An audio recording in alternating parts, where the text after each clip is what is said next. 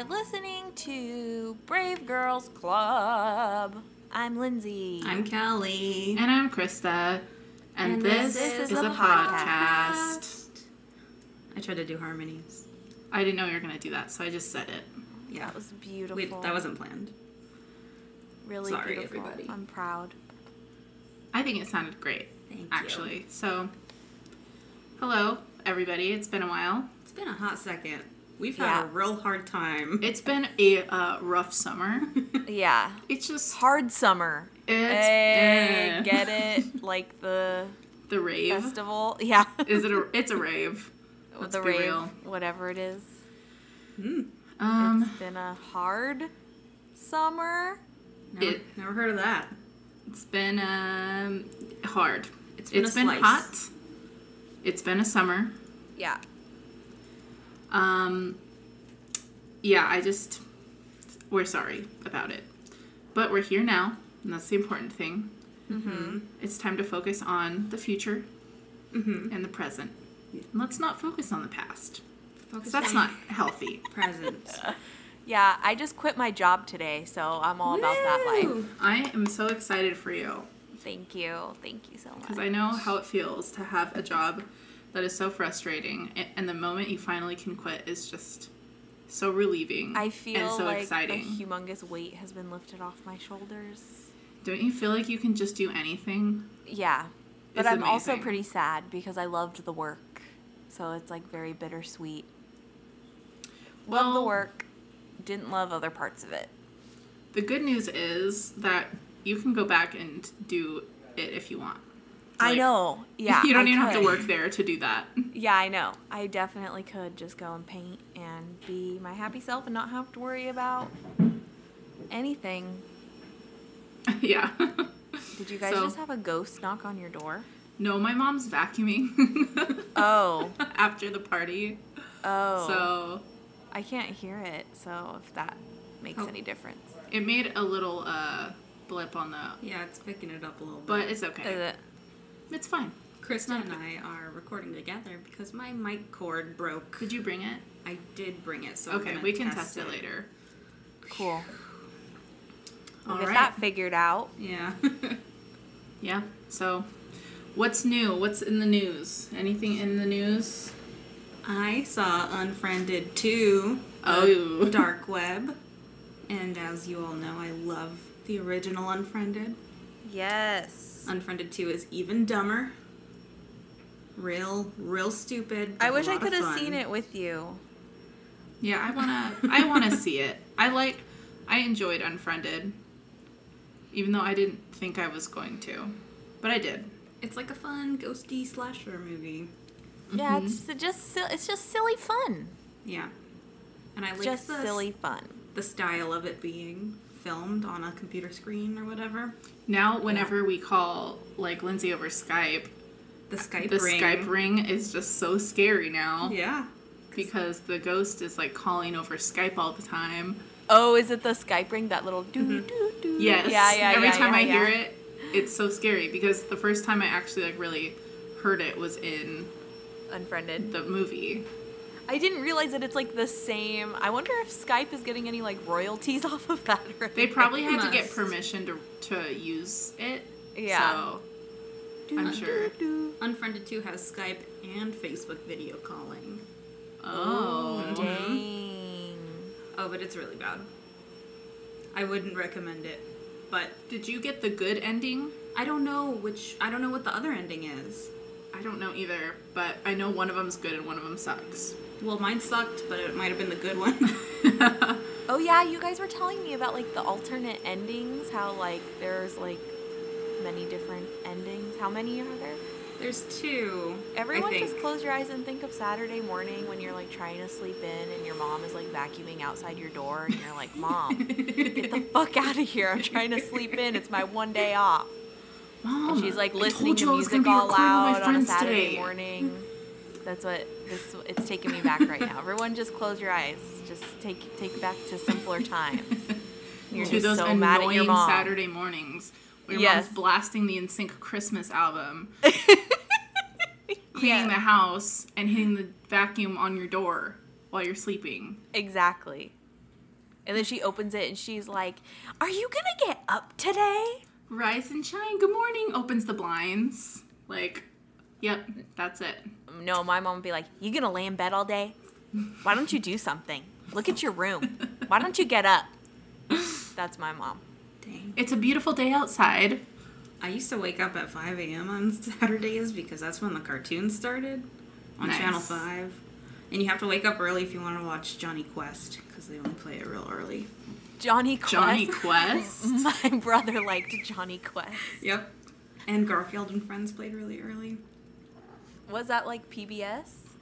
It was KCET. mm-hmm. Or wait, What's- it was WB. Oh, five? KCET E Kids.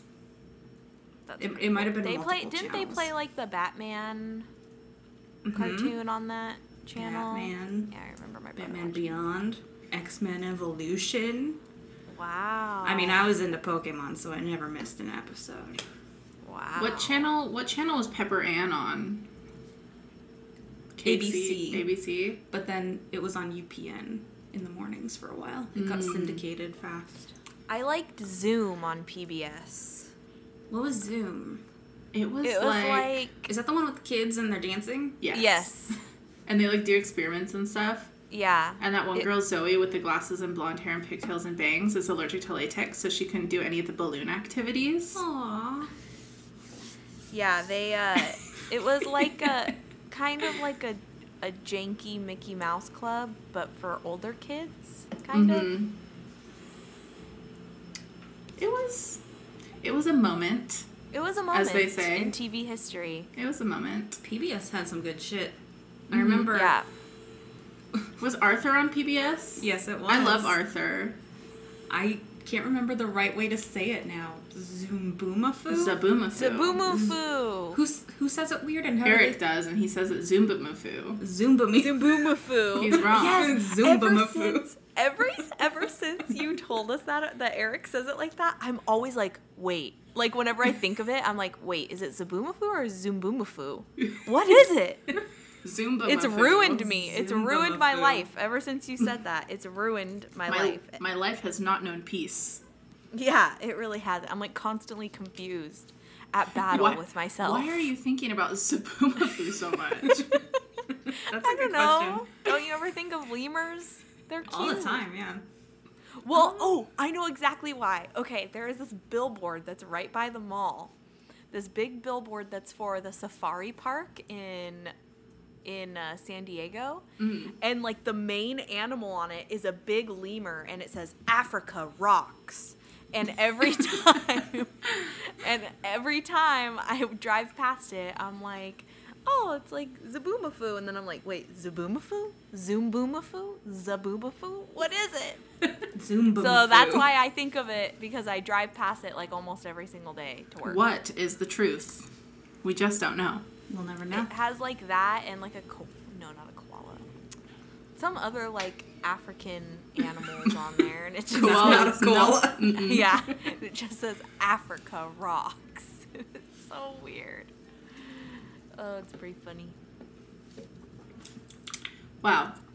Ooh, So, what was that? that was. Dolly jumping up on here. She Oh, wants you to show us her tapeworm. She's in a. She already got it out. Don't talk about it. She's embarrassed by it. I don't know. She seems kind of proud. Yeah, she, She just tried to show us. She's like, she's like in crazy mode right now. Crazy cat mode. Cats love showing off their beeholes. Don't get a fucking kitten. Everyone out there, listen to me. Adopt old cats. Uh, the LA shelters are completely full right now, by the way, if you live I in Los know. Angeles area. I saw that and it made me really sad. And I and it sucks because lately I've been like really, really, really wanting a dog, like especially a big dog. Mm-hmm. But like we can't have one because we live in an apartment. But I really want one because I miss having a dog because I've grown up with dogs forever. This is like the first time I don't have a dog in like forever. Mm-hmm. And I just really want work. one. They're so cute though. True. And there's this lady that lives like a few doors down from us that has the most beautiful mama pit bull I've ever seen. And she's out walking her like every day, like 5,000 times a day. Like I'm always seeing her out.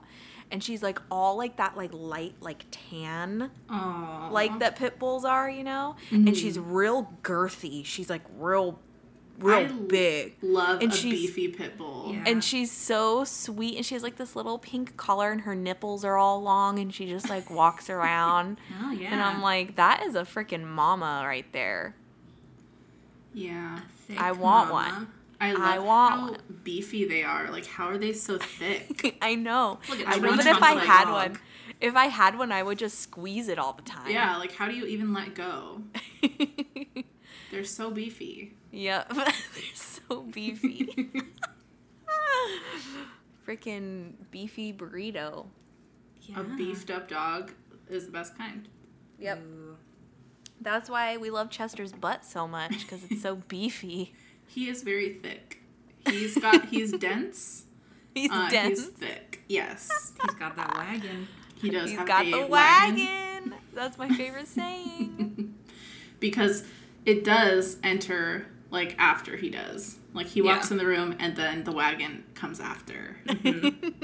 So Two minutes after the that tweet. yeah. How you about to walk in a room and your your ass gonna walk in five minutes later? Oh, that's a good one. Shall we begin? Down to business. No, I don't want to hear about awful things. Just kidding, I do. Are I your, are always your do. things awful, Khrysta? Um, yeah, some of them are, but it's just kind of I don't know. Some of, some of them are. Mine is a little awful. Well, it's pretty awful. So, do you want to go first then? Should I do my awful one first? Sure. Yeah, Get it out let's- of the way. We'll get Okay. the Let's bad start news on a first. on a high note. All right. So, this is the murder of Mark Kilroy. Mm. Dun dun dun. I don't think I know this one. Sound familiar at all? No. No. All right. So, I'm gonna put you in the mood here. Okay. Okay. It's March 10th, 1989. Oh, I remember that. Ooh, almost my birthday. that. like five years later. Yeah. Yeah. The top song in America is "Lost in Your Eyes" by Debbie Gibson. Ooh, how does that one go? Do you know? I looked it up. I don't think I had ever heard it before, but it's like a like a slow song that you dance to at prom. Ooh. One of those. I think I know that song, but I Yeah. can't. Like, it's on the tip of my tongue. With those like drums, those specific 80s drums. like twinkly pop sounds. I don't know. Mm. Love it. All right. Okay. So, in most of America, it's still winter, but in Texas, the weather is warming up, and colleges are already beginning to let out for spring break. March 10th Alright. Is the day Bradley Moore finished his exams at Texas A&M, early by all accounts, and headed to pick up his lifelong friend Mark Kilroy, where he attended college at the University of Texas in Austin. Together, they drive to Santa Fe to pick up two more friends, Bill Huddleston and Brent Martin.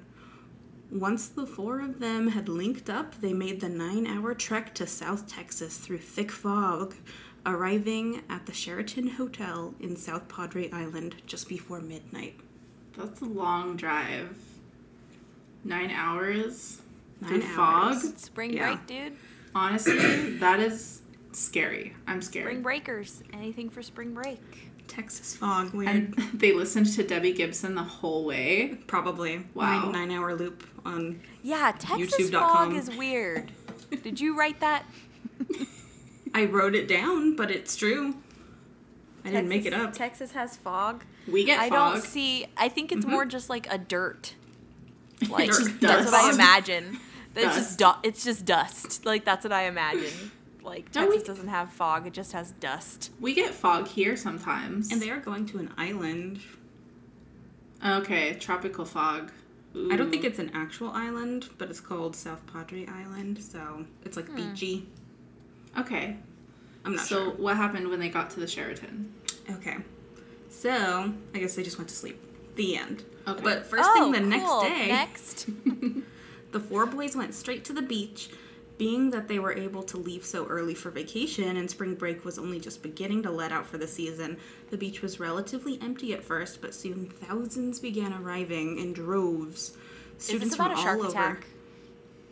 Is this the plot of Jaws? I've never seen Jaws. You've never seen You never seen Jaws? I've only ever seen the fif- the first 15 minutes like five times in film school. It's a really good 15 minutes. yeah. That No. movie's really good. You should watch it. I think I will. I watched uh Deep Blue Sea Different the other movie. day. Very different. Similar? No. No. Okay. Jaws is Shark? extremely good. Shark. We should all go see the Meg. I kind of want to see it. I saw the trailer. Who does that have in it? It has like funny guy in it. Um, Mr. Funny. Is that the one with the rock? No. Does it have like a like a Jack Black or something like that? I don't know. I'll look Oh it up. yes. Is it? Is It it, is John not- C. Reilly? He was in that it John King Cena? Kong movie. Hang Okay, on, I gotta look it up because it's gonna bug me. Hang Okay. on, I have to look it up right now. Yeah, you Hang guys on, can look it up.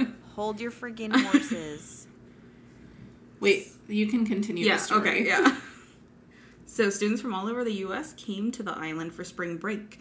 Beer sponsors staged huge events, including free movies, concerts, surf events, and even gave vacationers free calls home. I because was, oh, I was, I was thinking of Rainn Wilson. It's Rainn Wilson. Rainn Wilson, yeah, Yeah. Mr. Sorry. Funny. Go ahead. Okay. So they like would give people free calls home because people didn't have cell phones or whatever. So Mark took advantage of this and made a free phone call home to his parents that day. Mark Kilroy had turned 21 just six days prior. He was a tall, handsome dude with one of those fluffy 80s looking mullets that Cool. people used to have. Like Dave Coulier. Uh, not curly, like fluffy, like feathered, Okay. but good reference. Thank you. Mark excelled both in academics and athletics as a teenager and played baseball, basketball, and golf with his friends at school. He was in the Boy Scouts of America and an honors student at Santa Fe High School, where he was a member of the student council and graduated 14th out of a class of 210 students. After high school, he attended Tarleton State University on a basketball scholarship before deciding to transfer to University of Texas Austin to become pre-med and start preparing for his MCAT. So this guy's got plans. That's impressive. Yeah. Bright future. Yeah. So bright he has to wear sunglasses. and he probably did because Wow. it's spring break. And the 80s. And the 80s, you gotta wear your sunglasses at night. Okay, so the next Good day, one. thanks. More 80s references. I love it. So the next day was when the boys began developing a daily routine. They'd wake up, go down to the beach, lay in the sun, tan, grab some lunch around noon, and then attend the daily uh, Miss South Padre Island Miss Tan Line contest. I googled this, Oh. and the best thing I could find was from a 1990 issue of Texas Monthly. Uh, what the contest entailed was getting a handful of young women on stage in their bikinis. They show off the shapes and sizes of their swimsuits to show a little like peek below. Like, oh, look at my tan line. Oh my god. And then eventually the crowd of mostly men begins chanting tits, tits, tits. And then one by one the girls start taking off their bikini tops. And then everybody like cheers and stuff. And then their boobs are out. I'm feeling PTSD from that time I accidentally went to the biker rally. It reminded me of that. yep, right. The, this whole time I've been like, is Khrysta gonna tell her biker rally story? Khrysta saw some old biker lady boobs. They were actually all young, but all the old people in the audience were like the bikers, and it was really uncomfortable. I didn't know it was biker rally when I got there. Anyway, Fun. what happened next?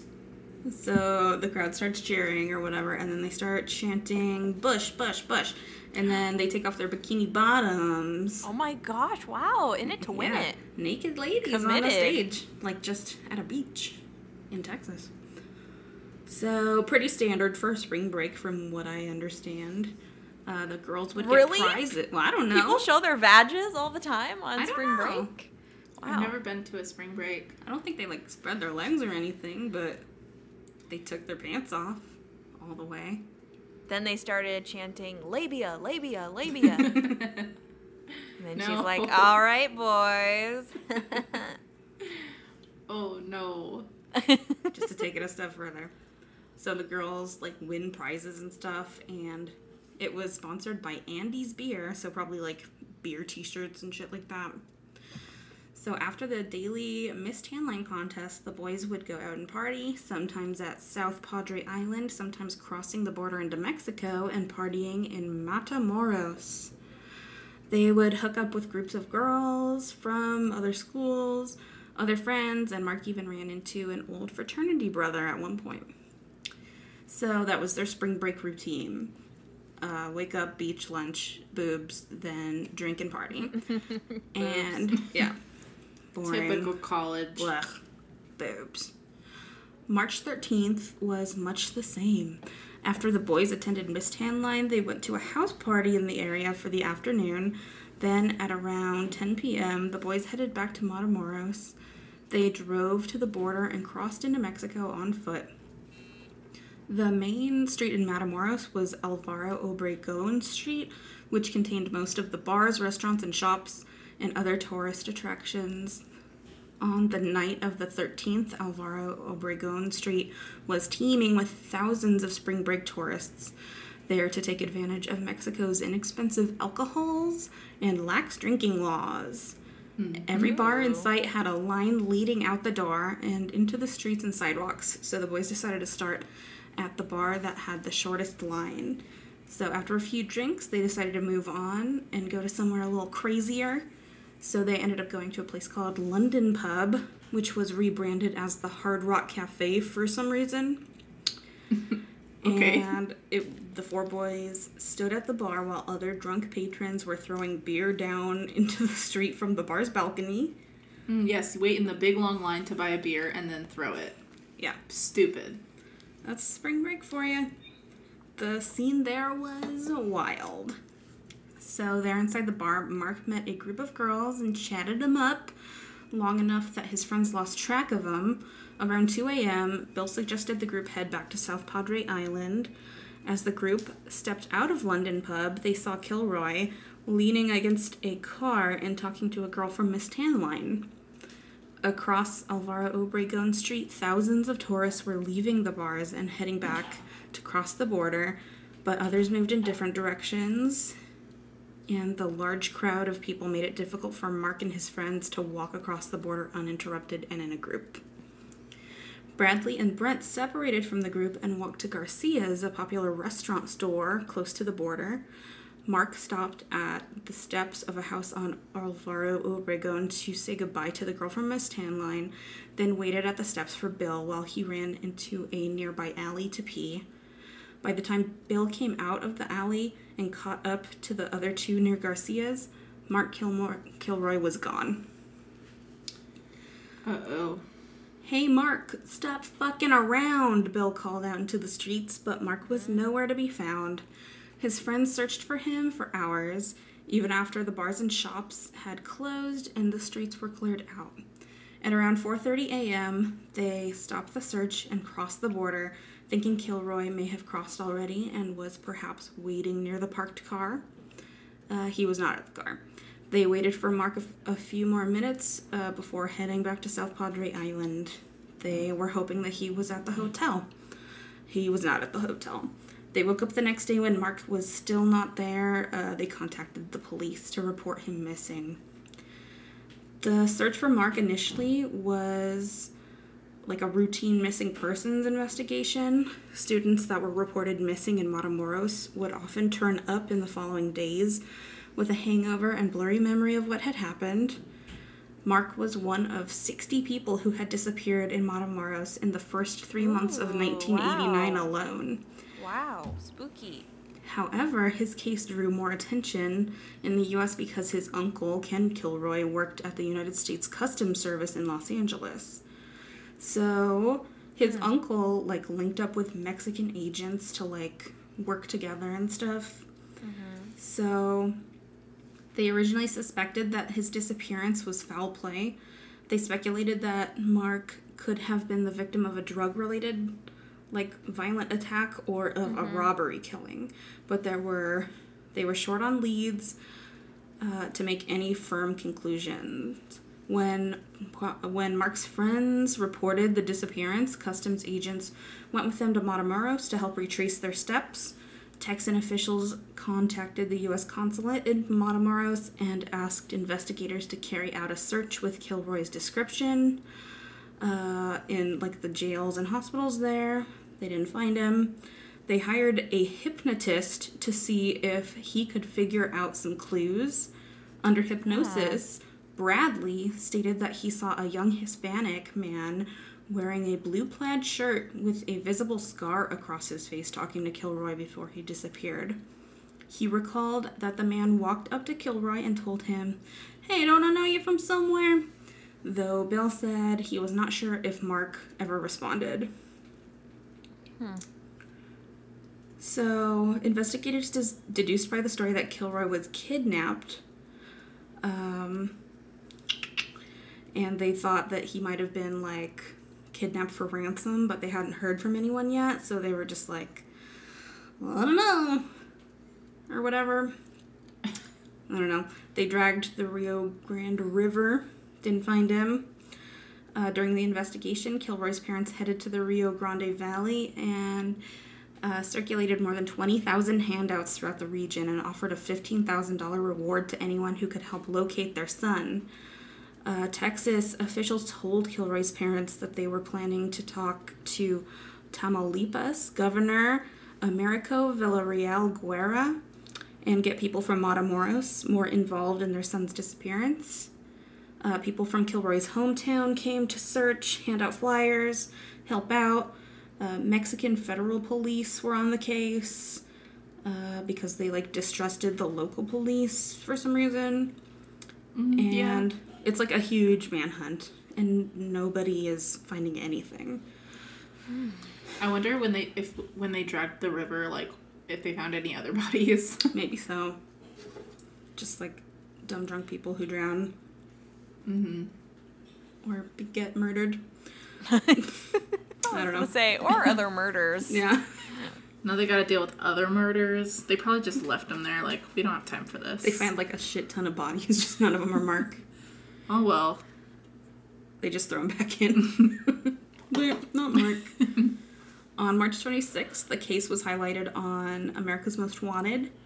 Uh, this, Oh. this gave the case nationwide notoriety and generated several phone calls and letters with people giving clues on Mark's whereabouts. However, the police stated that none of the leads generated were solid enough to pursue. A few days later, Mark's parents returned home to Santa Fe, Texas. Santa Fe residents raised money through garage sales and car washes to help the Kilroy family continue their search. In late March, Mark's parents went to the University of Texas at Austin to officially withdraw their son from school. That's so sad. On April 1st, 1989, 18 days after Mark's disappearance, Mexican state authorities were stationed at a routine checkpoint near Santa Elena when they saw a vehicle that ran through the checkpoint without stopping.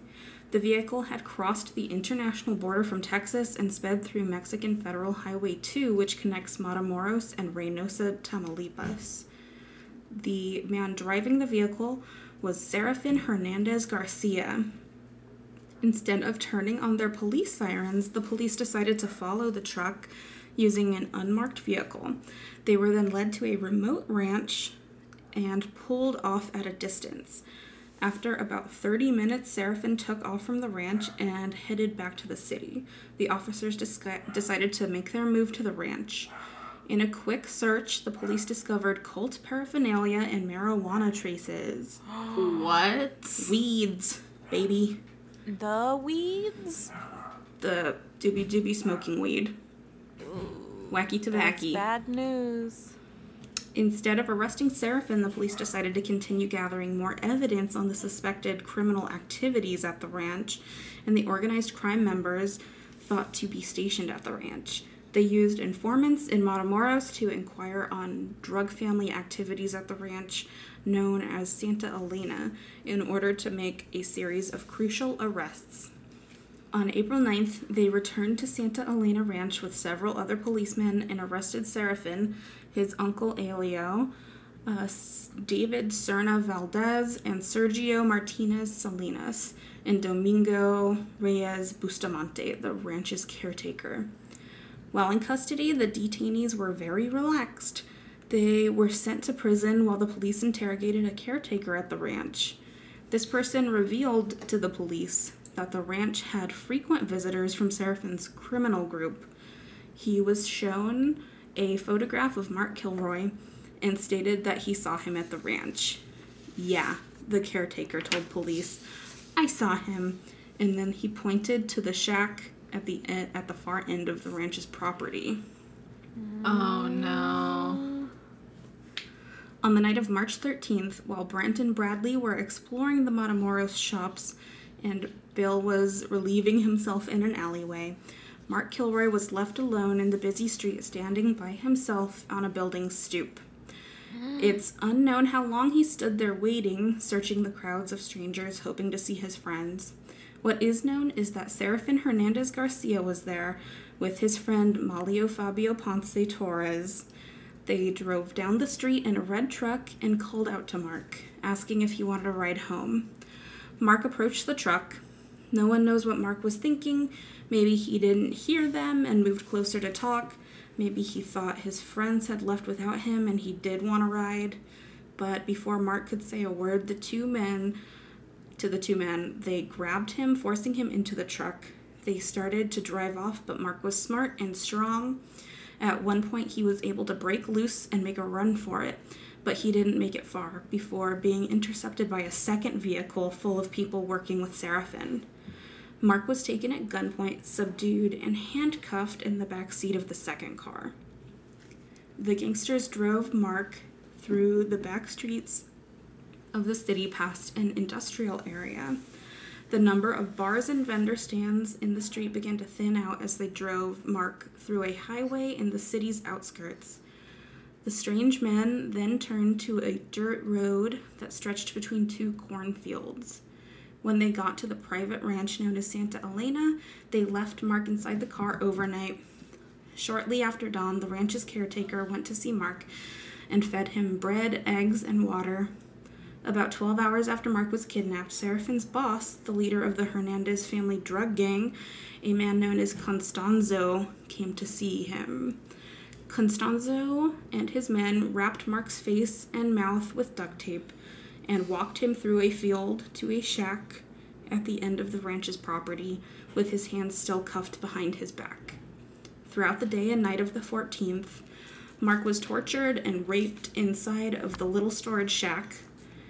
At daylight the next morning, Mark was led outside, and with a machete, Constanzo chopped hard at the back of Mark Kilroy's head and neck until he was dead. Wow. Oh my god. The men, however, were not done.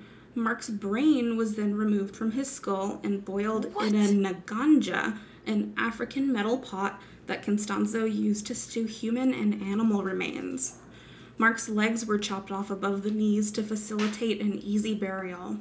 A wire was inserted in his spinal cord in order to pull the bones out of the corpse once his body had decomposed underground. Oh Ew. my god. The cult members then dug a hole on the grounds and buried Kilroy's corpse. Fast Wow. forward back to April. At the police station, the officers interrogated Serafin separately, where he confessed to aiding in Mark's murder and that other people were killed over the course of several months at Santa Elena. Serafin then identified Constanzo as the head of the group. He said that Constanzo had ordered the slayings as part of a sacrificial ritual and that he believed that sacrificing his victims, those doing the sacrifice, were ensured strength, abundance, and immunity from law enforcement and injury. Hmm that worked. It worked for a while.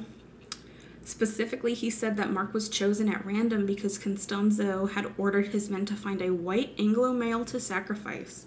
He said that Mark was killed by Constanzo with a machete blow and that his body was buried at the ranch.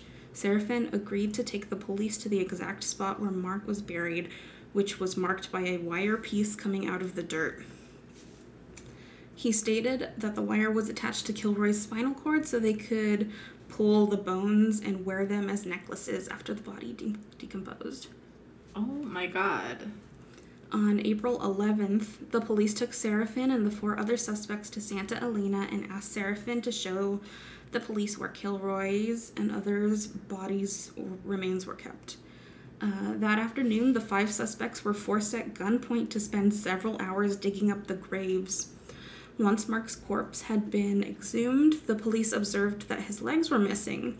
Serafin explained that the amputations were not a procedure of the ritual, but were done simply to make burial easier. After digging up all the graves, the suspects had unearthed 15 mutilated bodies, including Mark Kilroy's, all males who had been killed over a period of only nine months. Kilroy's corpse was officially identified after police matched his dental records with some of the teeth found at the scene. Investigators concluded that most of the victims were rival drug dealers of Constanzo's and not random sacrificial victims of the cult. Three out of the 15 bodies were never identified. At Santa Elena, the Mexican police also seized 243 pounds of marijuana, 4 ounces of cocaine, 12 firearms, including three submachine guns, and 11 vehicles, some equipped with telephones. Inside an iron pot, investigators discovered remains of human brain, a goat's head, chicken feet, a turtle, several herbs, a horseshoe, and coins mixed with animal blood. On April 12th, the five detainees were taken to the headquarters of the Mexican Federal Judicial Pro- po- uh, sorry, the Mexican Federal Judicial Police in Matamoros uh, for an informal press conference. More than 250 international journalists arrived at the scene to take pictures and ask them questions. The four suspects were paraded from the building's balcony and were allowed to answer questions from reporters. Elio stated that he was an ordained executioner under Constanzo and that Mark Kilroy was murdered by Constanzo. As the cameras zoomed in on the suspects, Elio lifted his shirt to show his membership scars on his shoulders, back, arms, and chest. These were arrow like cuts made with a hot blade. The marks were given to selected cult members with the authority to perform human sacrifice. Two weeks after the bodies were exhumed from Santa Elena, the Mexican federal police returned to the ranch early in the morning to burn down the shack and lay a wooden cross above the ashes. Reportedly, the police took a curandero to purify the shack before burning it down, which is like a, a priest or like a shaman type guy. The curandero went inside the house, said prayers, sprinkled the floor with salt, and concluded by making the sign of the cross. The police then proceeded to spray gasoline around the shack before setting it on fire. The Mexican government offered no official explanation for their actions, but a source close to the investigation stated that the police's motives were supernatural in nature. They said that they knew the shack meant a lot to Constanzo, and burning it would make him go insane. The next morning, Constanzo reportedly went into a rage after the arson was shown on national television. And that's all I have. Oh my gosh. I don't think he was ever caught, or it took a long time to catch him. I can't believe I haven't heard this story on like another podcast before. It's a Or little like I've never heard of this. Wow. That was really scary. Cult stories are just so insane to me. Like they got I away always with it think for like whenever I think of cults that like I'd obviously I'd be, I would never be in one, but like I'm sure if it was just like the right person at the right time, my ass would be brainwashed so quick. Yeah, true. it happens to smart like regular people every day. It sounds So- like this was just like a drug gang Mm-hmm. that did a bunch of coke probably, and then the leader just started doing like weird sacrificial stuff. So it wasn't like a culty cult that like recruits people. It was more like a gang that killed people and put their brains in cauldrons. Yeah, that's very strange. Wow. their brains in cauldrons. With- Are we talking about real life? Hello? Yeah, The for real. hell? It's a pretty wild story. Yeah. Yeah. That was a very scary story. Thanks for the nightmares, Kelly. You're welcome. Yeah. I feel like we hadn't had like a real scary bad one like that in a while. Yeah, and like for no reason. Like it seemed like it was pretty much like they just picked him for no reason, yeah. which is the scariest thing of all. I feel like that's what happens most times. Yeah. I don't think usually there's like not a good reason to like put someone's brain in a cauldron. Yeah. So Never really good. I, I I can't think of one. no. Unless you're gonna eat it. Or do a spell. I think they were Or do a spell. they were trying to do spells. Hmm, didn't work. Yeah. Hmm. All right, Khrysta, are you ready? Yes, I am ready. Batter up. So this week, mine is just a collection of little stories that I found, but they all have the same theme. So I found these all online on like Reddit and stuff like that, and those little like list listicles or whatever. Um, but these are all deathbed confessions. Oh yeah, yeah, yeah, yeah. I'm scared. Okay, so I think I have like five or six of them. So we'll just start with number one. And I didn't write down any of the like names of the people who wrote them in, but they're all from like a Reddit, like Ask Reddit or something, you know, like ah. or whatever. Okay, so number one. I had a hospice patient who asked everybody, "Is it December 13th?" since mid-November. She had been asking this, or since mid-November she had been asking this. We'd hear this question multiple times every day and just assumed it was a family member's birthday or something. December 13th finally rolls around, and that's the day that she dies. Whoa. Oh, she knew. Spooky. Old people are scary. Jesus told her. Someone told her. Uh, okay, so in the next one. Tor Hepso, a convicted felon with a long history of violence, was dying in a hospital in 2005. He asked a nurse to invite police to his room, and when they got there, he confessed that 30 years earlier he had raped and killed two girls named Sigrid Heggheim and Torunn Finstad. Upon further investigation, it turned out that a man named Fritz Moen had been served or had served 19 years in prison for the crime and had died a few months earlier while serving the sentence. Wow. Yeah. Uh, so that guy, Fritz Moen, was posthumously acquitted. Oh, But- thanks, guys. Yeah. Basically, Wow. he served like a life sentence for a crime he didn't commit. Too little, too late. Yep. Anyway, on November twelfth, two 2004, Geraldine Kelly was on her deathbed dying of cancer when she confessed to her children that she had murdered their father. Oh. Previously, she had told them that he died in a car accident, and although they thought it was strange, they never questioned her when she refused to tell them the location where he was buried. Massachusetts State Police confirmed her confession when they uncovered the remains of John Kelly in a storage locker.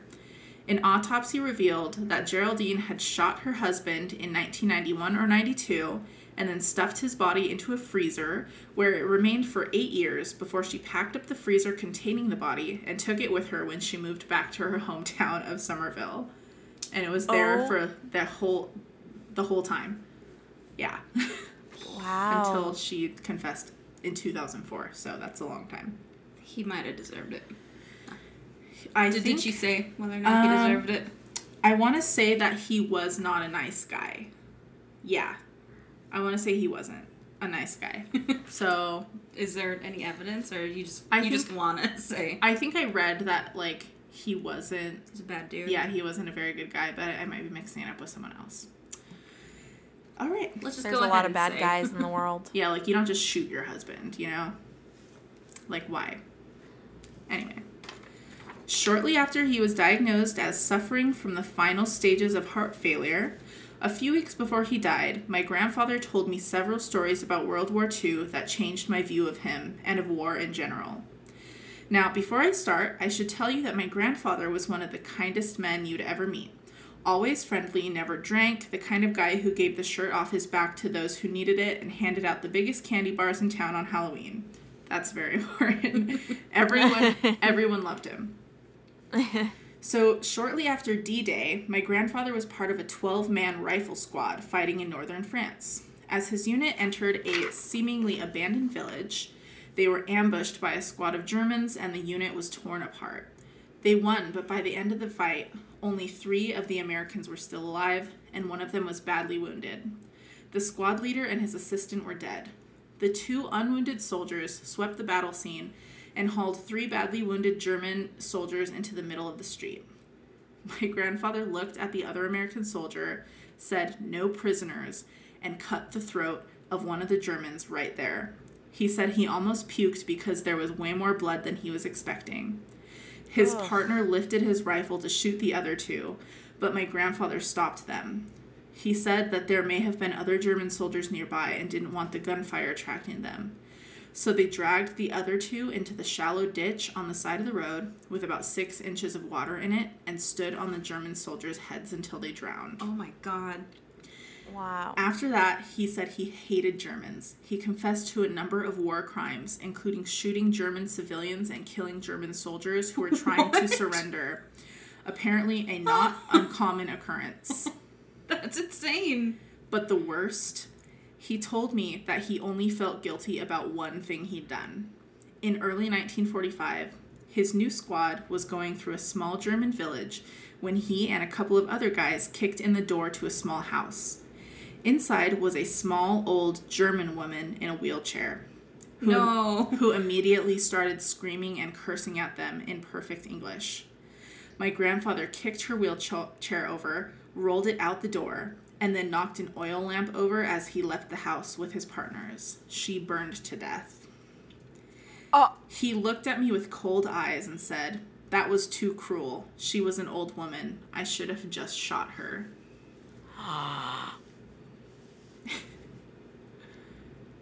and, That- my, That gave me chills. and my last story my Mexican husband's aunt confessed to him on her deathbed that she spiced her tacos with Kroger brand taco seasoning.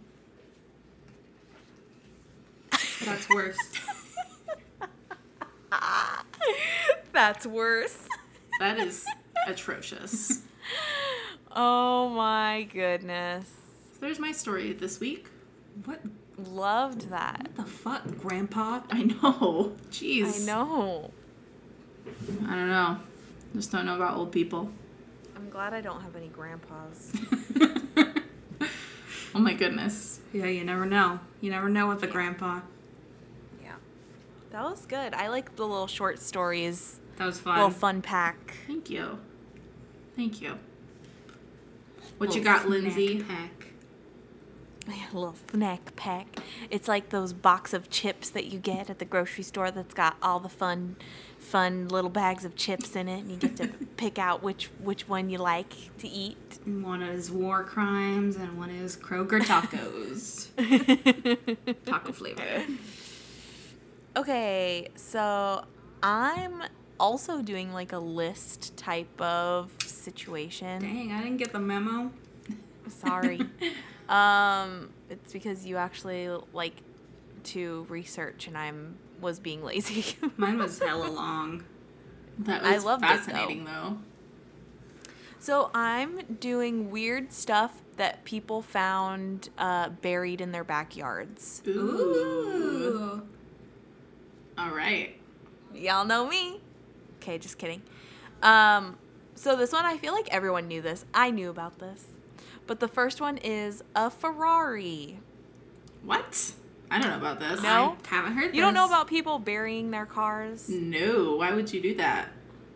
A lot of people, like in like older times, like I think like in the 50s and 60s, like if they had like unworking cars, they would bury them in their backyards. Mm, that seems wrong. Like weird. I don't That's get a it. lot of work. yeah. Yeah. I don't know. In February 1978, the Los Angeles Times reported a shocking story, or maybe I just know this one story. I don't know. Um, sorry. Uh, the Los Angeles Times reporting a shocking story. Two Los Angeles children found a. Uh, two, I don't know anything about cars. 264 GTS Ferrari, which had apparently been stolen several years earlier, buried in their backyard. Oh, it was stolen. The Ferrari, yeah, the Ferrari claimed. Uh, the Ferrari claimed the reporter was in shockingly good condition, with only a small hole over the right taillight, um, which is very weird. Uh, Whoa. um, what? I looked up a picture of the car. it's neat. Oh yeah, it's a neat it's pretty little weird, car. right? Yeah. Wow. As it turns out, the story behind the Ferrari is a little more complicated than that. It buried itself. Yeah. In 2012, Mike Spinelli um, contacted one of the detectives that worked in the case back in 1978. The detective, Dennis Carroll, claimed that a snitch tipped off police about the location of the car. The story about the two kids finding it was a plant to shield the snitch's I- to seal or no, sorry, to shield hello the snitch's identity. I don't like that it's called a snitch. Anyways, Oh. Um, the dirty rat. yeah, I know. Um, this is from Ranker, by the way. Love a good ranker one. that I do. Yeah. And the snitch alleged the car wasn't exactly stolen. The original owner hired a few guys to stage the crime so he could collect the insurance money. The police could never prove it, though, so the owner was never charged. And as for uh, the Ferrari's condition when it was dug up, it was an absolute wreck. A pa- uh, passionate mechanic got his hands on it, did some extensive uh, restorations, and it is still and is still driving it around today. Oh wow. Happy ending on that one. Yeah, How much- car got to drive? Let's bury my Fiat for the insurance money. Heck yeah. Okay, um the next one is a cemetery from the 1700s. Oh no, that's bad. Yeah, some poltergeist shit. In 2011, Vincent Marcello, a man living the a man living in the French Quarter of New Orleans, which is already like a spooky place. True. um, attempted to dig a hole for his new swimming pool. Instead, he accidentally unearthed an 18th century graveyard. That happens This- a lot. Yeah, the historic cemetery came complete with 13 caskets full of human remains, as well as a healthy supply of the heebie-jeebies. Marcello, Marcello was aware that his property had historic ties, but until the discovery of the cemetery, he didn't know just how deep the history went. If you find a dead body in your backyard, but it's like really old, like 300 years old, can you just throw it away? Uh, Just throw it in the garbage. I don't know about that, but I know if you find like fossils in your backyard, they're yours. Like you legally own them. Nice. So you get to decide what to do with them. I think that's pretty cool. I put that in the trash because I don't believe in no dinosaurs. Yeah, the devil put them there to trick us. Yep. Literally, someone came to my school when I was in community college and did a presentation like that about how fossils aren't real. Oh no. Yeah. Poor thing. and my my sociology teacher was like it she arranged that guy to come because she was like in in charge of like the Christian club or something on campus. Oh, And she gave us extra credit to because she like canceled our class because it was at the same time, and she gave us extra credit to come to it. So you're telling me that the the professor also believed? Ye- yes, it seems that way. hmm oh no. Yeah, That's sad. I know because she was such like a very like in in class she was socio- sociology professor. She was very progressive and like How does I thought she was very smart and I liked a lot of her opinions about things and she then like she did that. Maybe she did it so you could see the other side. I don't want to. I mean, I don't think that's why. I and just an old friend of mine who was raised very Christian found out when she was in her 20s that dinosaurs were real. Oh, And she she thought that how that do you do that to your children? I don't know, but she thought that like the skeletons in museums were just scientists' approximations of what dinosaurs could look like. why? Like, I oh, don't know. That's very strange. But like, that's also kind of magical. Like, Yeah, to learn it as an so adult. Yeah, as an adult, yeah, that is pretty cool. Yeah, Wow. Feel so maybe wow. it was a gift. Okay, you guys want to hear the next one? I sure Yeah. do. Okay, so the next one is a mammoth bone. Ooh. You There's gotta keep nothing like going out to pick some fruit in your backyard and somehow coming back with a woolly mammoth femur. But that's exactly what happened to this Iowa family. It's literally huge. There's a picture of the guy holding it. It's freaking huge. How big is it? But that's what? How big is it? Um, it's like maybe as tall as he is. Holy Wow. shit. So it's man-sized. Maybe it's probably a little bit shorter actually. Anyways, So it's women-sized. Um, so it happened to a family in Iowa in 2010. After the astounding discovery, scientists at a local university at what at a local university determined that this bone was about 12,000 years old and did in fact belong to a woolly mammoth. I love a good old bone. Does it say what they did with it? Yeah, gotta love a big bone. Nope, that's the end of that story. I wonder if they made bone broth with it. Ooh, eat it, eat it. Imagine. I'd, I'd drink that juice. Drink the Ew. juice. Drink the juice. Wow. Okay, ready for the next one? Yes. This next one is a loaded hunting rifle. Yikes. In August 2014, an unsuspecting man in Calgary, Canada, discovered an unsettling item between the fence and his garage. It was a plastic bag with a pillowcase inside, but instead but inside the pillowcase was a loaded hunting rifle and a cell phone. What's up, murder weapon? The original owner of these items remains unknown, and how they ended up on hit on this man's property is anyone's guess. It's Oh. literally a complete mystery. I love Uh, that. that's a burner cell phone, and that's a murder weapon gun. That's, That's spooky though. That's super spooky. Yikes. Okay, and the last one is literal, actual buried treasure. Oh. Treasure. In 2007, a man in Austria was digging in his backyard when he made the casual discovery of a 650 year old buried treasure, uh, in, including a couple hundred rings, some br- uh, brooches, or yeah, Mhm. brooches, and lots of other bits and pieces worth a pretty penny. The discovery was described as a fairy tale find by authorities, and the man, known only as Andreas K., has elected to stay anonymous. I wonder how much it was altogether. It doesn't say. A hundred rings? Probably quite a bit. Oh wait, that wasn't the last one. Sorry, I don't know why I said that was the last one. That I still have two more. Okay. If that's cool. Yeah. Okay. The last one's funny, but this is the last one. Okay. so this next one is ancient human remains.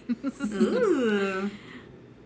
in March 2014, I feel like all these are like either in 2007 or 2014. People just started digging recently. Yeah.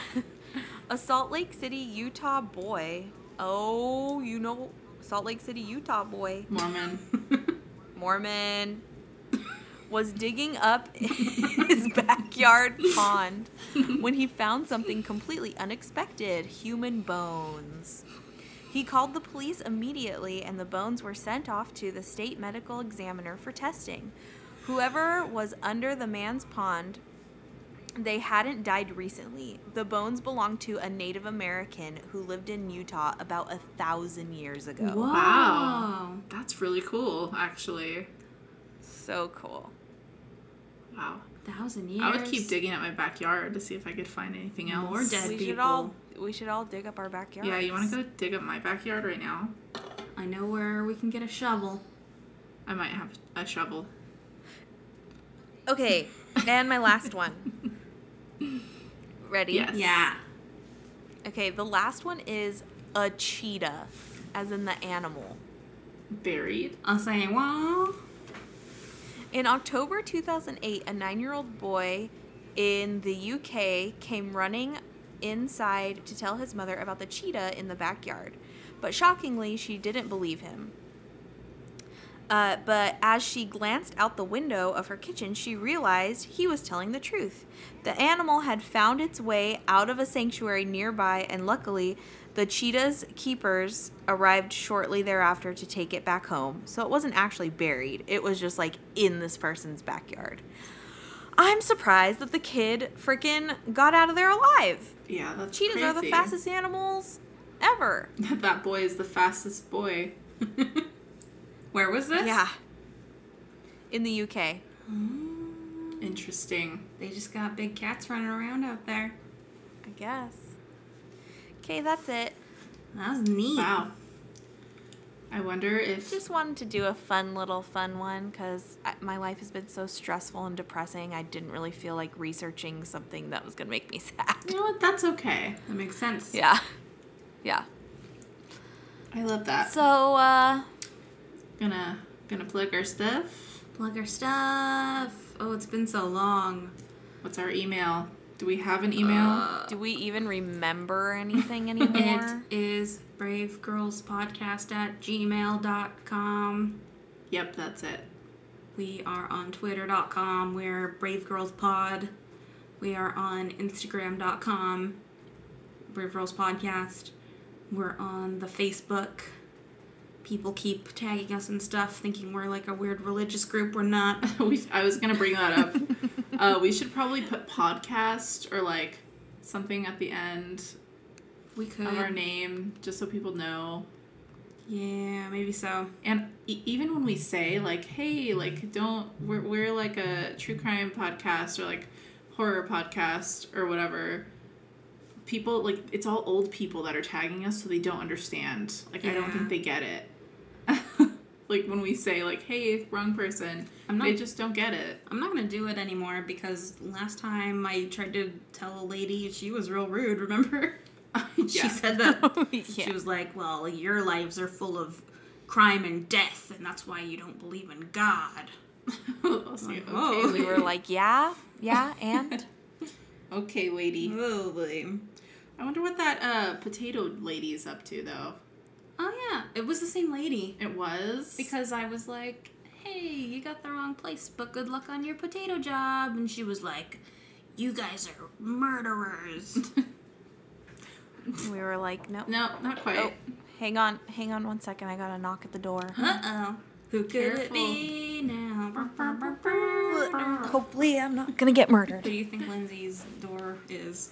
My guess is um Kyle. Come in. Is it Kyle and he just didn't want to make a bunch of noise coming in? Anyways, okay, continue. You're just letting a stranger in your house? No, it's Kyle. Okay. I win.